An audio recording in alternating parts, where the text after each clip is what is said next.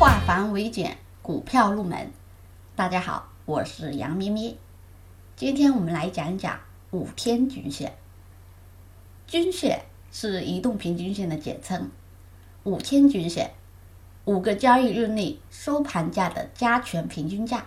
我们把这些每天都计算出来的点连接一下，就构成了我们的均线。五天均线一般用来研判股票的短期走势。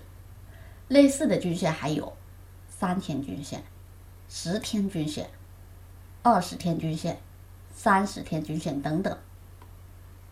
我们重要的来说一说五天均线。当股票上涨、走势强势的股票，一般股价会沿着五天均线往上走；如果是弱势股，那么一般会沿着二十天均线或者十天均线上行。如果股价大涨，离五天均线很远，一般又会回调。如果回调到五天均线附近，可能又是一个很好的买入时机。那么具体一点，五天均线的买入点提示有以下四个：一、股价离五天线过远，偏离率太大，也就是我们说的乖离率，股市里叫乖离率太大，属于短线卖出时机。那有人就问了，乖离率多大可以卖呢？这个要视个股的强弱而定。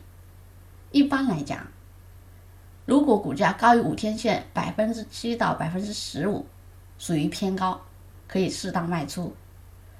反过来，如果是熊市下跌，一般股价低于五天线百分之七到百分之十三，可以短线买进。二，股价回落。股价回落跌破，如果五天线跌破的话，那么说明这个时候个股已经开始走弱，要注意风险。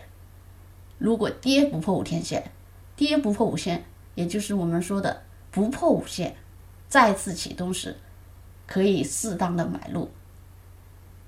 第三，如果股价跌破五天线，又回抽到五天线。但是反抽五天线冲不过去，遇到压力，这个时候我们需要谨防追高被套，反而要逢高卖出。如果是熊市当中股价反抽五天线跌不破，那说明可能已经到了它的一个低位，筑底成功，可以注意，可以去接回来，也就是逢低买回。第四。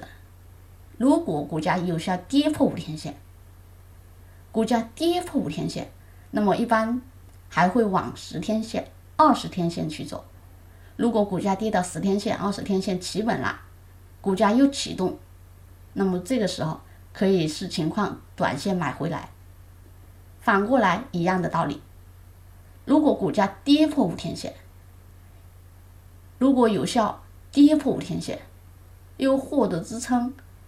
又反弹涨回五天线，甚至突破五天线，站上五天线，那么这个时候股价可能会再向十天线或二十天线冲刺。这个时候呢，也可以视情况短线买回。以上就是我们今天讲的股票知识。我们更多股票知识可以查看文字稿。下堂课我们再继续。